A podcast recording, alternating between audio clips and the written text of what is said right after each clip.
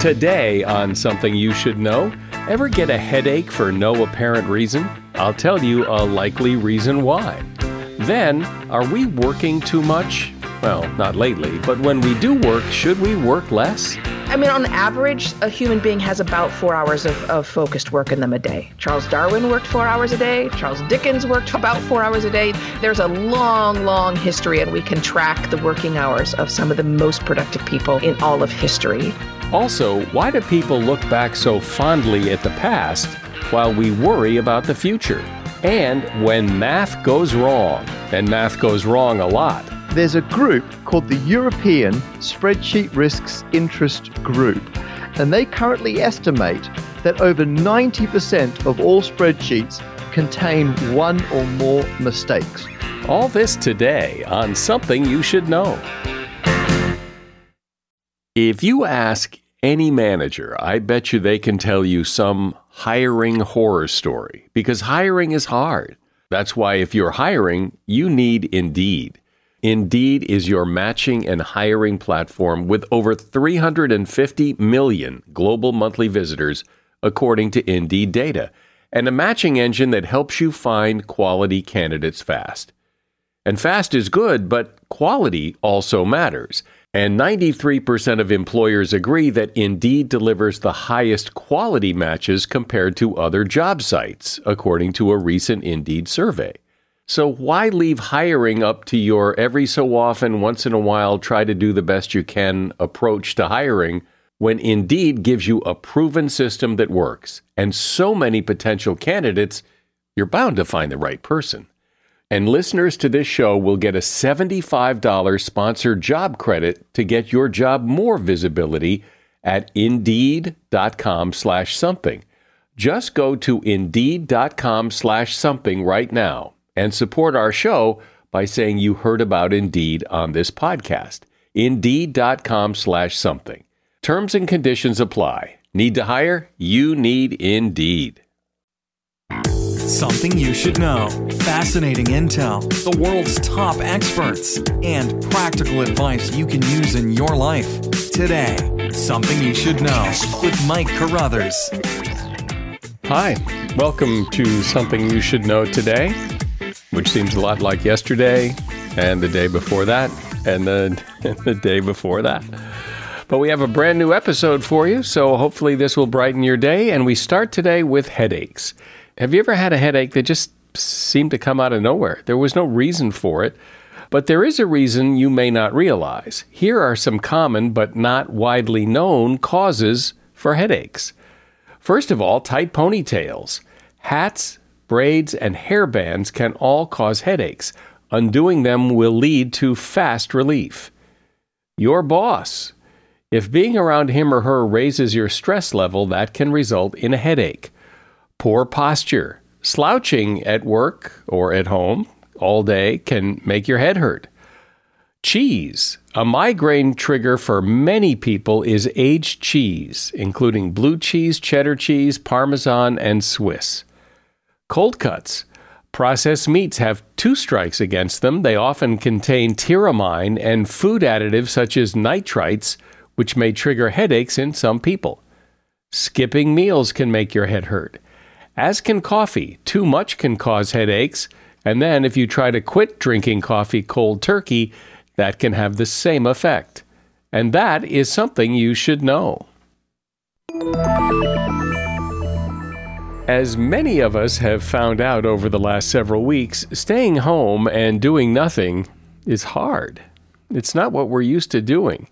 In fact, we have a very productivity-driven society. Look at all the books and articles and podcasts and videos that tell you how to be more productive and more effective. Well, journalist Celeste Headlee decided to take a look at all this. Are we really programmed to get more done faster? Maybe by doing less, we actually do more. Celeste is the author of the book Do Nothing: How to Break Away from Overworking, Overdoing, and Underliving. And she's looked at the research regarding how much work people do, how much people used to do, and where's that point where you stop being productive? Hi, Celeste. Thanks for having me. So why in the world would we want to think about doing nothing or doing less? Why? Human beings, I mean, our species lived a certain way for 300,000 years and change, right? And say 200 or 300 years ago, we changed almost every aspect of our work and our home life. And it wasn't always for the better. So right now, what we have is an unnatural and frankly anti-human, at this point, relatively toxic obsession with overwork and productivity. So it's not even so much that I'm telling people to try something new. I'm saying let's return to the habits that are good for our species and good for human beings, and undo some of the changes we made during the Industrial Revolution. And what happened then? The vast majority of people before the Industrial Revolution, the vast majority lived in rural areas, almost a huge number of them, at least in European countries and in the Mediterranean, owned at least a small plot of land. A large number, much more than today, were small business owners of some kind and owned their own tools. And so not only did all of that change in sort of terms of disempowering the vast majority of the populace when the Industrial Revolution came along, but also in just the seismic shift of when time became money. Because before the Industrial Revolution, time did not equal your pay. How much time it took you was not relevant. What was relevant was whether you finished the task or not. Did you bring in the harvest? Did you finish making the wheel? Did you tat the lace? That's what mattered, was the pay for the task. But when everyone started going into a factory setting of some kind, you never stopped. You know, the task was never over. You never finished the wheel because you just kept making wheels all day long. And so the currency was not the task, it was your time. But the rules of the game have changed, and they may not be good, and you may not like it, but that's the way things are now, that we are very much productivity driven. So to do what you're suggesting, to go back to the way things were, would be difficult. Oh, I absolutely think it would be very difficult, but it's absolutely doable. It just, what we're doing right now makes no sense. It's not logical in terms of productivity. We're less productive with the way that we're doing things right now. We are less creative, we're less innovative problem solvers, and we're wasting a lot of time and money. So think about this for just a moment. Imagine an accountant in 1972. Right, and working his 40 hours a week. Now, today, that accountant could have the same number of clients doing the same exact job, but finish his job in a fraction of the time, maybe a third, if we're being generous, of the time it took him in 1972. So why is he still sitting there 40 hours a week?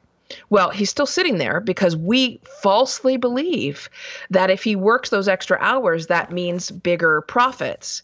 So, number one, in this particular system, that's not true for that accountant. When you do see increases in profits from productivity, they almost entirely go to the C-suite, and they have not gone to any of the workers for the most part. But even for that C-suite, human beings become less productive when they overwork. That has been proven, not even just in recent years, that's been proven for hundreds of years over and over and over again. So why are we not learning from that?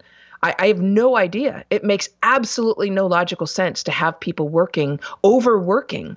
I mean, not only is it less productive, not only does it cut into your profits, not only does it increase the amount of errors that you make, which of course cuts into your productivity, but overwork actually solidifies gender differences. For example, they have traced gender inequality even to our system of overwork. Some of the most intractable problems that we have could be solved if we stopped working long hours, if we ended this myth that long hours meant more productivity and more money in the long run.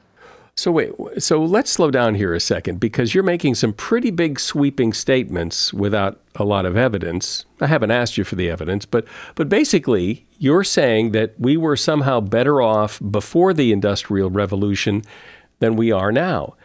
To which I would ask, well, by what means? I mean, life expectancy is higher, our overall health is better, fewer people are in poverty.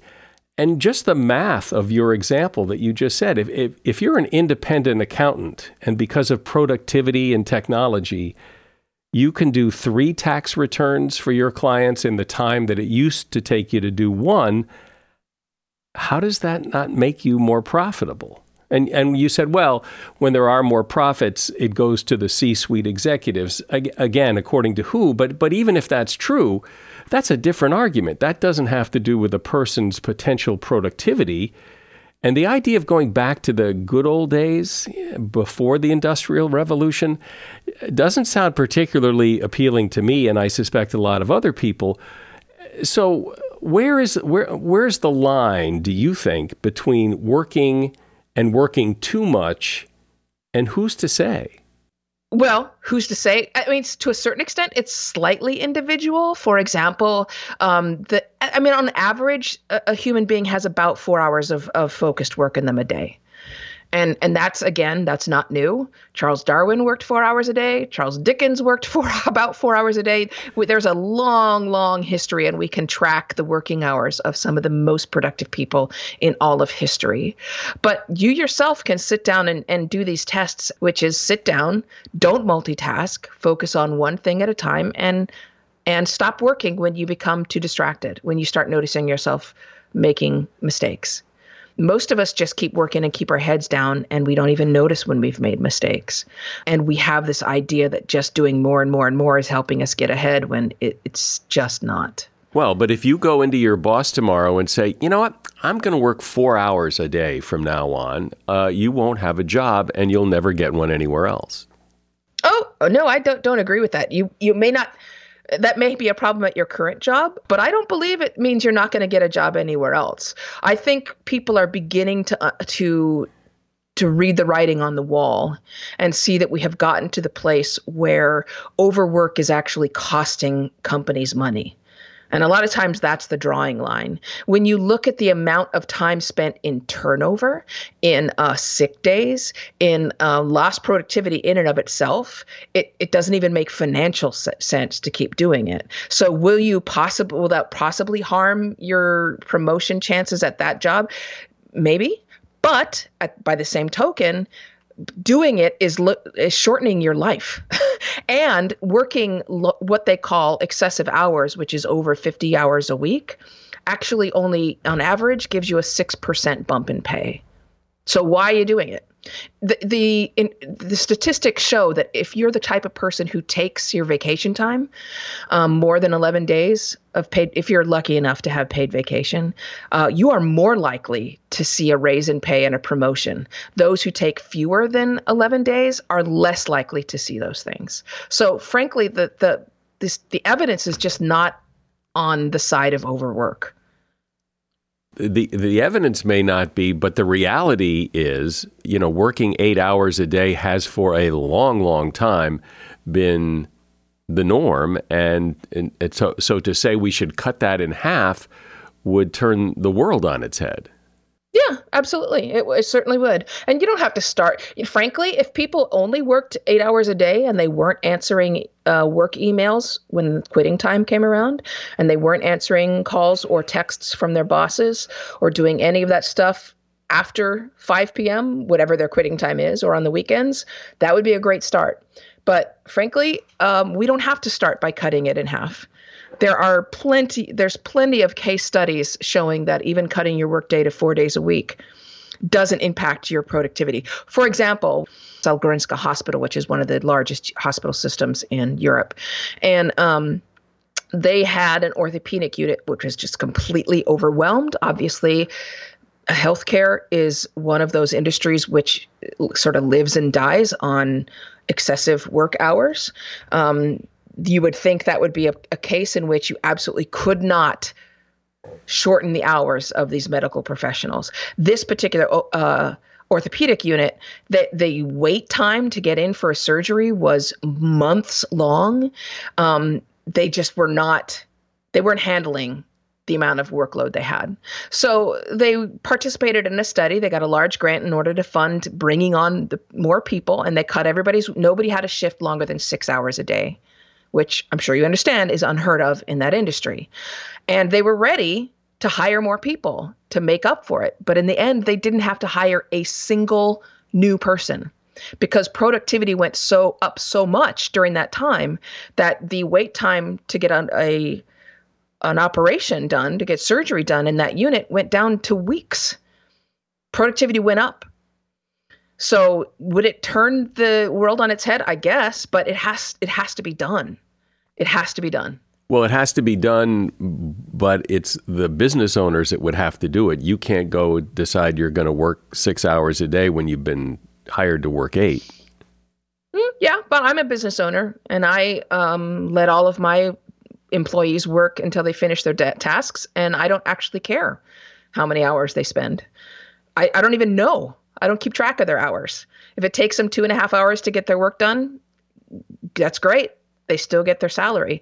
Don't you think, though, that if it was as clear-cut and black and white as you're portraying it to be, that business owners would be doing this? Because why would they deliberately make people work longer to be less productive and do crappy work if, in fact, what you're saying is true? What would be the motivation to say, well, in all the light of all this evidence, let's keep doing it the wrong way? So, number one, it's not usually that clear-cut for businesses. And there's a few other answers to that question. For example, you can't reward what you can't measure.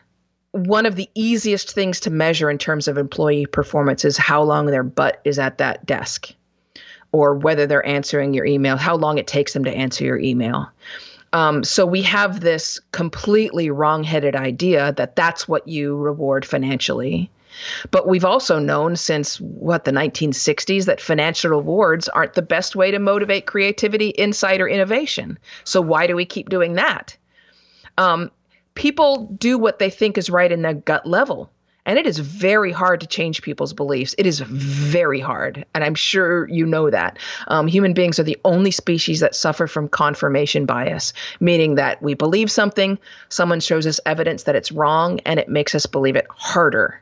So it is very difficult to change people's minds on that. But we have gotten to the point where people are having such disastrous impacts on their health that you are seeing corporations sit up and take notice. You're seeing corporations actually begin to fund studies into burnout. We're discussing and imagining a world where maybe we didn't work so hard and so many hours, and what would happen if we did. My guest is Celeste Headlee. She's author of the book, Do Nothing: How to Break Away from Overworking, Overdoing, and Underliving. Hey, a shout out to Claritin for supporting this episode and providing us with samples. You see, I'm what you call a seasonal allergy sufferer. Stuffy nose, watery eyes.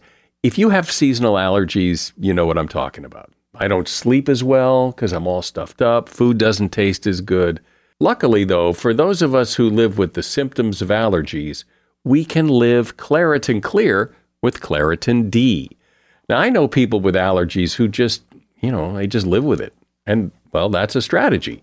But why? If there's relief, why not try it? Claritin-D is designed for serious allergy sufferers. Claritin-D has 2 powerful ingredients in just 1 pill that relieve your allergy symptoms and decongest your nose so you can breathe better. Everyone in my house who has allergies takes Claritin-D. Ready to live as if you don't have allergies? It's time to live Claritin Clear. Fast and powerful relief is just a quick trip away. Find Claritin-D at the pharmacy counter. Ask for Claritin-D at your local pharmacy counter. You don't even need a prescription. Go to Claritin.com right now for a discount, so you can live Claritin Clear. Use as directed. As a listener to Something You Should Know, I can only assume that you are someone who likes to learn about new and interesting things and bring more knowledge to work for you in your everyday life. I mean, that's kind of what Something You Should Know is all about. And so I want to invite you to listen to another podcast called TED Talks Daily. Now, you know about TED Talks, right? Many of the guests on Something You Should Know have done TED Talks. Well, you see, TED Talks Daily is a podcast that brings you a new TED Talk every weekday in less than 15 minutes. Join host Elise Hugh.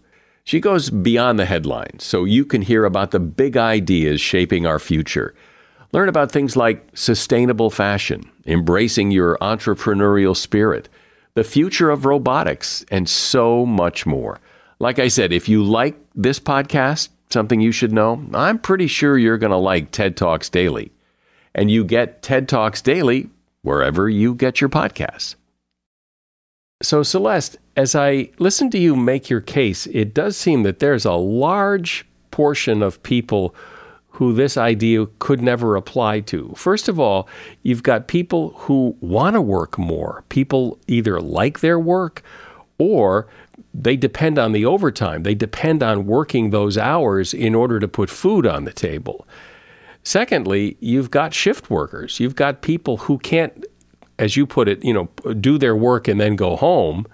They have to clock in at 8 and clock out at 5. They have to be there due to the nature of their work. And you've also got a lot of hourly workers who, if you do what you're talking about and cut their workday back to those prime 4 hours you were talking about when they would be most productive, you just cut their pay in half. So I'm going to leave the middle out, the shift workers, because that's, again, a different structural problem. Now you're talking about like a security guard, for example, which, again, that's for the most part, they're idle while they're working, if you know what I'm saying. No. I disagree with that. No, I'm talking about grocery clerks who are there all day long because they work hours that start at 8 and end at 6 or... So this is what I want to address are those the first one and the third category. So part of the reason that they're in the situation where you depend on overtime is partly because employers since the 19th century have designed a system in which they want people to have to work very, very long hours.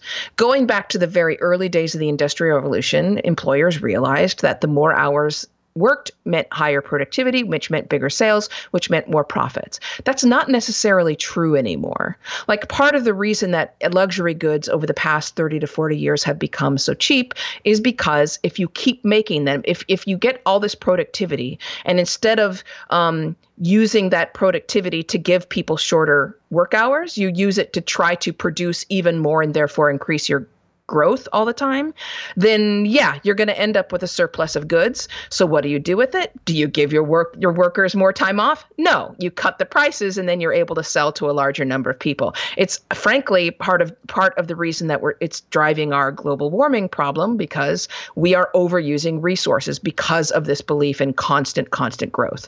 But the system is designed to force people to have to work long hours and to rely on overtime pay specifically because there is the belief that if you can, the goal is to get your employees to work as many hours as possible. That belief is wrongheaded.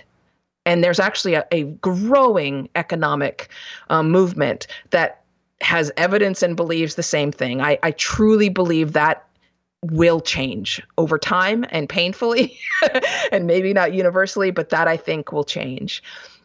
Think for a moment about what you lose when you go from full-time to part-time, right? So technically, you're only cutting your hours in half, if even that. Many part-time workers are just people who aren't working the 37 hours a week. But when you go to part-time hours, you lose everything, at least in the United States. You lose everything.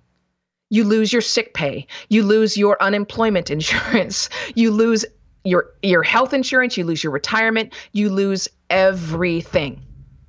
And the reason it is designed that way is because of this idea that we need to construct the system to try to make it necessary for workers to spend as many hours on the job as necessary. That's why we're in the situation that we're in. And again, it's wrongheaded. Yeah, wrongheaded says who? I mean, it seems like you're making policy statements or even political statements and painting employers as being these evil people who are exploiting all workers.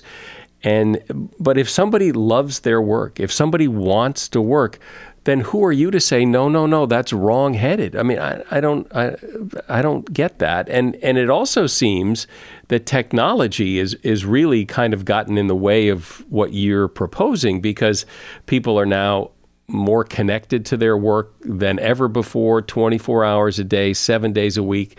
They can do work almost anywhere in many cases. So it seems to be moving away from what you're proposing. Yes. That's what makes it urgent. But that's not going to change. I mean, that's just not going to... Yeah, it is. Sure it is.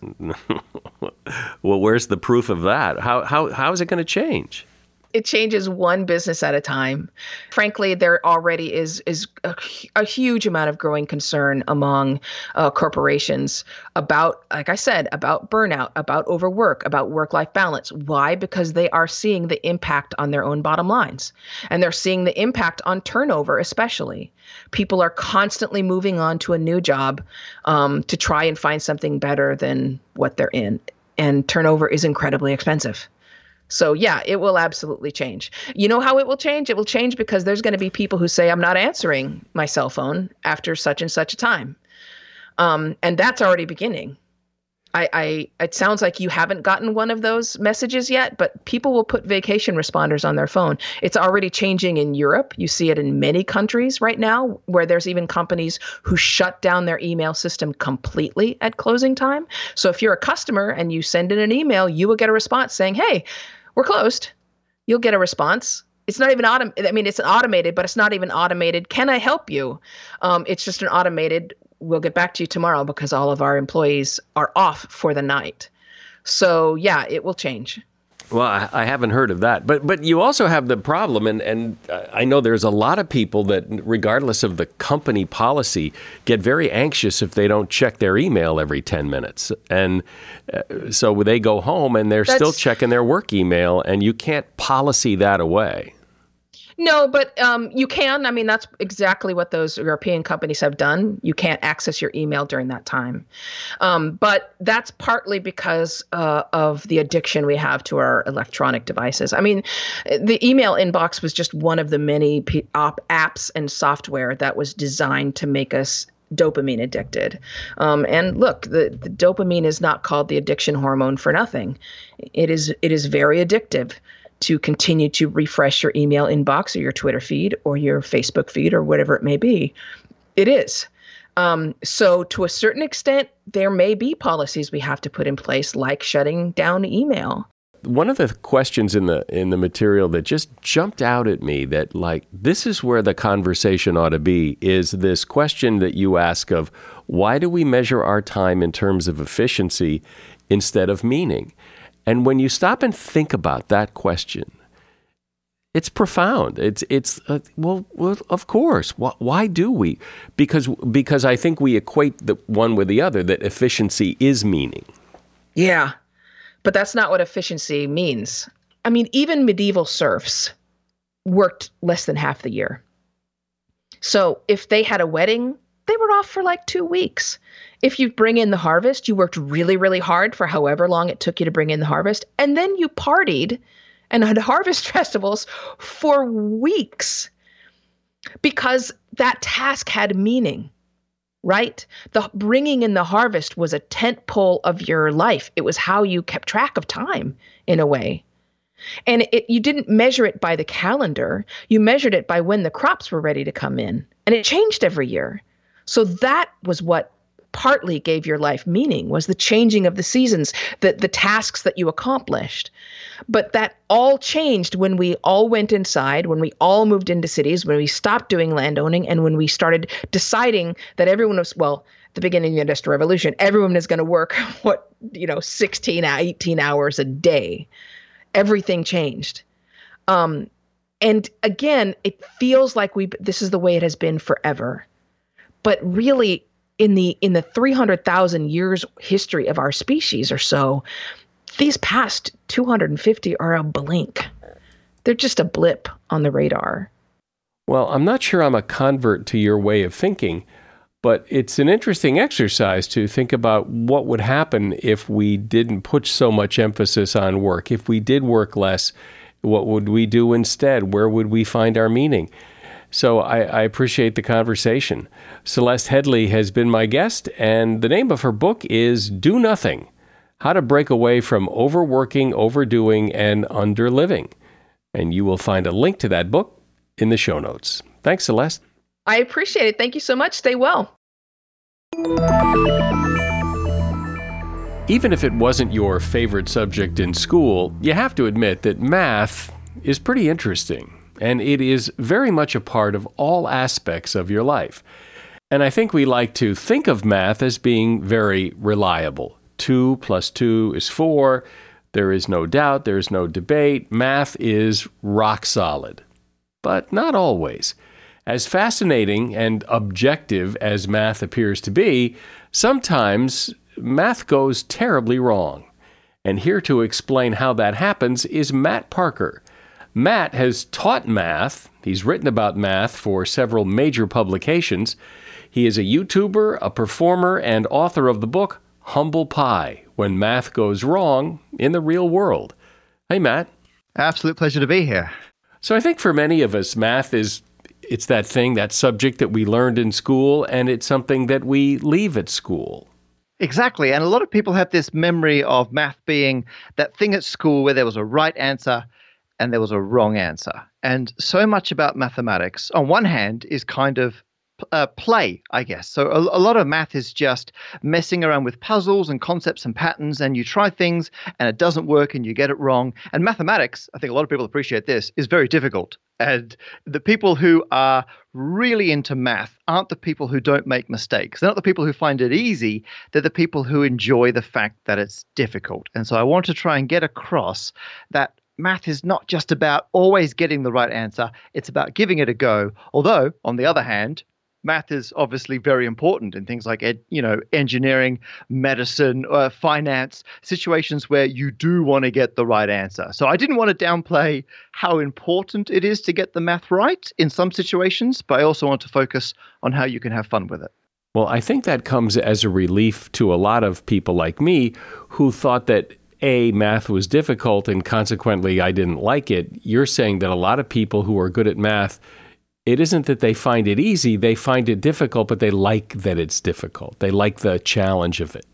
I think kind of the dirty secret of mathematics is that everyone finds it difficult because the human brain is not good at doing math naturally. So when you're born, your brain can do a little bit of number, so you can understand how big and small quantities are, but your brain's not very good at kind of doing arithmetic with it. And you can do a little bit of geometry. So humans, we can kind of almost read a map out of the box, like with our factory settings. We get a bit of geometry and spatial awareness, but we're not good at then doing much kind of deductive reasoning from there. And so the process of math education is teaching your brain new ways to think. So you're doing things with your brain beyond the original kind of intuitive settings. And some people enjoy that sensation of being lost and not getting it. And then suddenly one day it snaps into focus. But for other people, just that frustration can be a massive turnoff. Do you think that math aptitude is something you're born with? It's an innate ability and you either have it or you don't, or is it something anybody can get really good at? Or how do we become mathematical?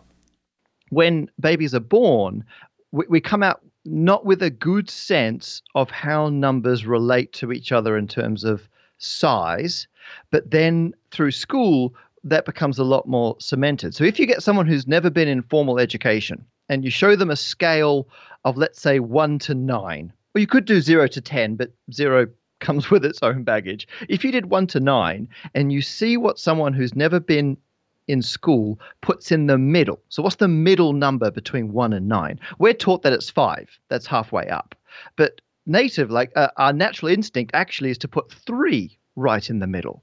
And we're looking at what you have to multiply to go up, because 1 times 3 is 3 and 3 times 3 is 9. So we have this kind of, we're born with a multiplication sense of size and scale, but through schooling, we learn that actually it's addition. You should have to add the same amount to go up the scale. And so we've almost completely forgotten the way our brains originally worked. And occasionally it will surface when we're dealing with very big numbers. But for the most part, we've taught our brain a whole new way to think about math. Let's get into the stories about where math went wrong, because I think they're really interesting. So start with the one about Pepsi. Oh, the Pepsi one is one of my absolute favorites. This was a case from the mid-1990s, and they were running a campaign where you could trade in Pepsi points. So you got these from buying Pepsi products, and then you would get some kind of Pepsi stuff, Pepsi gear, like hats, sunglasses, leather jackets, things that were, you know, branded with Pepsi. And when they ran the TV commercial for this, they showed all the usual things, the hats and everything else. And they thought it would be hilarious at the end of the commercial to have something just ridiculous. So they had a Harrier fighter jets. This is one of these jump jets which can land vertically. And they put up on the screen that instead of being, you know, like tens of points to get the other things, you would have to get 7 million points to get the Harrier fighter jet. Although they just picked the number 7 million at random. And if you actually looked into it, so I did the research at the time, it cost the US military roughly 20 million US dollars per Harrier jet they were getting in the air. And you could buy extra Pepsi points. So you could, as long as you got enough from actual products, you could write a check for 10 cents per point. And so you could actually buy 7 million Pepsi points with just $700,000, and you're going to get yourself a $20 million jet. And I don't know what kind of like what resale value you're going to get on an ex-military jet, but I reckon you'll make a profit on that. And so someone actually did it. Someone in Florida got the money together, put it in an account to back a check, and they sent in their application. And they said, here's my $700,000 worth of points, 1 jet, please. And eventually it went to court. And so, because Pepsi said no, but, you know, the person had lawyered up. And so there was this big battle, and eventually it came down on the side of Pepsi. So no one got a jet for Pepsi points. And during the course of this very expensive legal battle, they changed the commercial. So instead of being 7 million Pepsi points, they changed it to 700 million Pepsi points, which I find interesting because that's not more or less funny. That the commercial would have worked either way. It's just when they were writing the ad, they didn't stop and think, is this big enough number? They just thought, 7 million, that sounds huge. They didn't actually do the math and the working out. They didn't double check it. And it's amazing how often people will just take a guess and then not bother to do the math to check if their intuition was correct in the first place. Well, that's interesting, because when we talk about large numbers, especially when we're exaggerating, that'll cost you $1 billion. We don't really mean it'll cost $1 billion. We're just using that as an example, as a figure that it's out of reach. And we don't really differentiate much between million and billion and trillion. It's just, they're just all big numbers. So explain the difference. So the way I like to look at it is, how long from now would that be if it was a million, a billion, or a trillion seconds? So passing of time is something that humans have a reasonably good grasp on. And so if you were to calculate 1 million seconds from right now, it's within 2 weeks. It's about 11 days away. And we can all imagine 11 or so days in the future. We go, okay, I've got a rough sense of how big that is. And then I ask people to try and guess, how long would it be 1 billion seconds from now? People go, okay, well, 1 million seconds was under 2 weeks. So I don't know. And it turns out it's just over 30 years. So depending on when you're listening to this, 1 billion seconds from right now will probably be around the year 2052. And a trillion seconds from right now would be roughly in the year 33,709. And the fact that everyone's like, what? So it goes from 11 days to 30 years to over 30,000 years. And well, actually, yes. And that's because a trillion is 1,000 times bigger than 1 billion. And 1 billion is 1,000 times bigger than 1 million. But we always think the jump is about the same. No, it's 1,000 times bigger. As the saying goes, the difference between a trillion and 1 billion is about 1 trillion. Because if you've got 1 trillion and you subtract 1 billion, you've still got about 1 trillion left. Like each one of these, million, billion, trillion, the one before it becomes vanishingly small. It's all, they're dwarfed by the next one up. And what's the next one up? Is there a next one up after trillion? Yeah, you go to quadrillion. and then you go to quintillion. And at some point, we stop giving them catchy names because they start getting more and more elaborate. So what we would do in mathematics is we would switch to just saying the number of zeros. So I want you to talk about spreadsheets, because a lot of us deal with spreadsheets, and it is one of the more interesting stories of where math goes really wrong. Because people use spreadsheets for way more than they were designed to do. Because originally spreadsheets are used for very much like accounting and finance and adding numbers up and taking averages. But a lot of people start using them as a database or using them to store information in. And so there's a group called the European Spreadsheet Risks Interest Group, and they research mistakes in spreadsheets. And they currently estimate that over 90% of all spreadsheets contain one or more mistakes, which is just incredible. And of all the spreadsheets that have some kind of formula or calculation doing math within the spreadsheet, about 24% of those spreadsheets have a mistake in one of the calculations. And you think, well, hang on, how on earth can they possibly know that? What they do is they wait until a large corpus, a large group of spreadsheets is accidentally released by a company into the public domain. Because if you ask a company, can we see your spreadsheets to look for mistakes, they're not going to let you. And so they when Enron was going through, it was in the courts because of some unfortunate financial dodginess. As part of that, about 500,000 emails from within the company, internal communication, was made public as part of the evidence. And they went trawling through all those emails and found just over 15,000 spreadsheets which were as attachments on the emails. And so they could then go through and analyze all those spreadsheets, and they found that over 90% have some kind of a mistake in it, which is just terrifying. And what's going wrong? If that many spreadsheets contain errors, it makes you wonder what the value of a spreadsheet is, but what tends to go wrong? So some of them are quite boring, where they will either have pointed at the wrong cell. So in a spreadsheet, if you're doing some kind of calculation, you can say add this cell to this cell and put the total over here. And occasionally they would just either the data has been moved later or they clicked on the wrong one when they were doing it. And so, for example, in 2012, the State Office of Education in Utah miscalculated its budget by $25 million because they had a faulty reference. So they were pointing at the wrong cell within the spreadsheet. And other times it's things like if you select a bunch of numbers to be summed, so you're going to add them all together, you might miss one off at either end. And there was a village in Wisconsin, I think, which they miscalculated what they could borrow through the local government by about $400,000 because when they were adding a range of cells, they just missed one off one end. And those for me are kind of the boring mistakes. That's just where people have clicked on the wrong cell or selected the wrong ones. I really like the interesting ones where it's something like autocorrect. So if you type something into Excel, which looks a bit like a date, so there's a gene called March 5.